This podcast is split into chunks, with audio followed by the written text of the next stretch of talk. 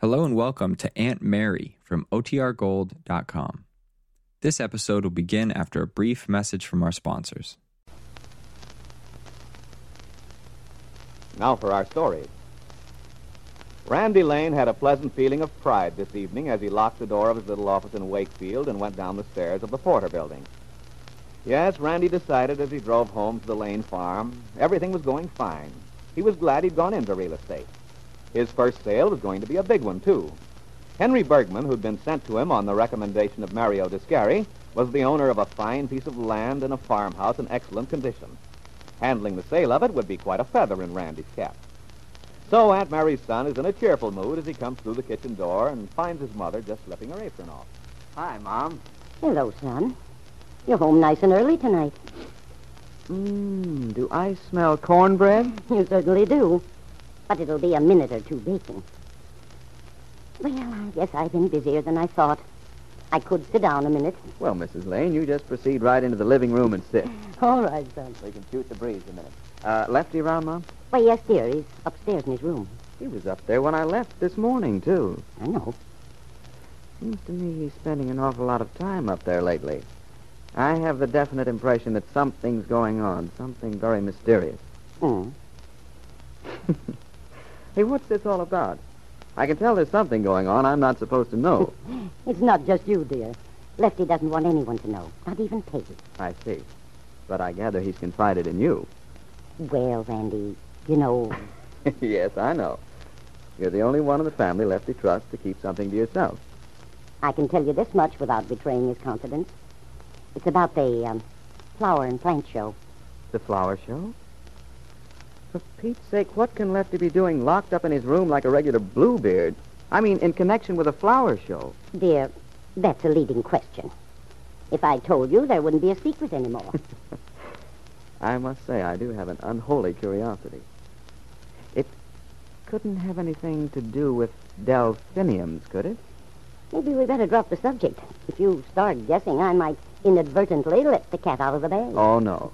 No, you're a very cagey gal, Mrs. Lane.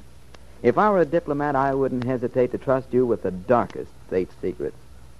and the way Lefty's been behaving the last day or so, you'd think he was up to some international intrigue. Well, it's hardly international. But Lefty fully expects to electrify Wakefield County with his entry this year. well, dear, how'd the work go today? Wonderful, Mom. You know, I'm getting a big kick out of being a businessman. You know, everyone's been showing so much interest in what you're doing, Randy.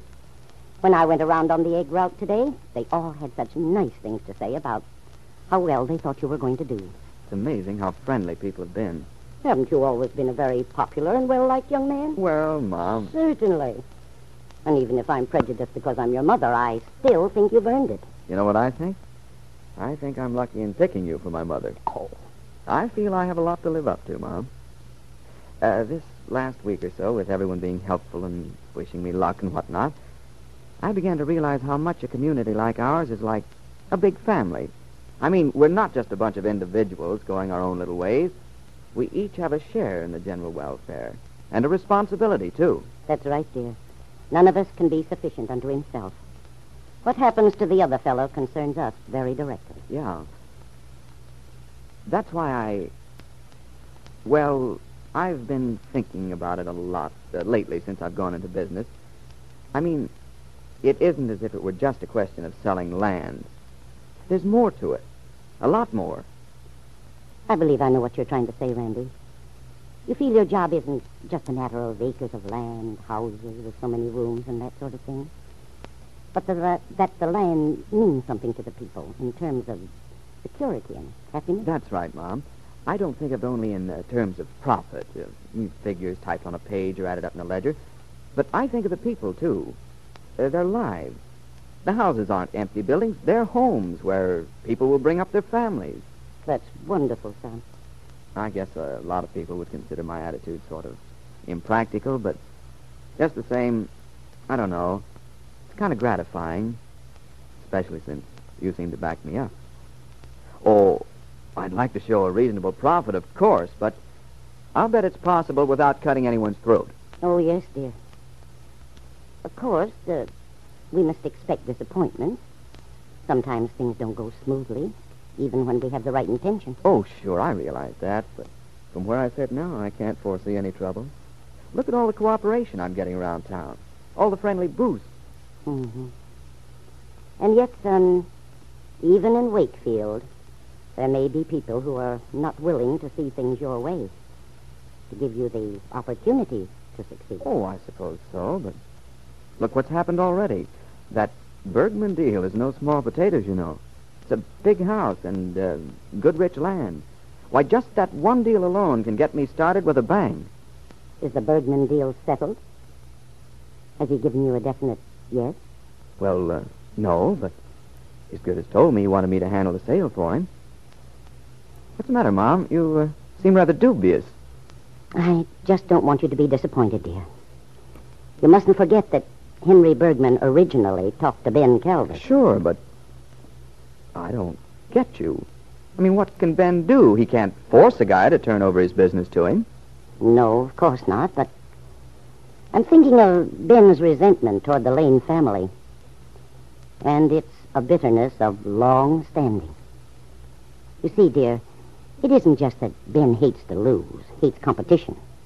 In this case, it's where that competition comes from. From one of the lanes. I see. And it's not that I believe in looking for trouble. But when dealing with Ben Calvert, it's not a bad idea to be on your guard. Aunt Mary's warning that trouble may threaten her son was closer to the truth than either of them suspected. At that same moment, at his cottage by the river, Brett Cameron and Ben's wife are discussing the possible conflict between Ben and Randy Lane. Don't you get it, Jesse? It's a ready-made opportunity. All we have to do is see that Ben's anger at Randy doesn't die out. We can think of a way to keep it alive. In fact, a way to make it come to a head. Oh, yes, of course we can. Nothing to it. Then if Ben and Randy get into a good heated row, well, there's not much doubt that Ben would blow his top. He has an attack, reaches for the medicine, and poof. So all we have to do is drop in for a little visit with Randy, explain that he's supposed to whip Ben up into a fury, and there we are. All right, all right. Didn't you tell me yourself only the other day that Randy almost took a poke at Ben the day Kit was sentenced? And what about this new office Randy's opened up? In direct competition with Ben. I don't see how you can ask for a better situation. It's perfect from our standpoint. People aren't puppets, you know. Just because we want them to react certain ways doesn't mean they're going to. Well, for heaven's sakes, Jesse, here we have a perfect setup. The conflict is there.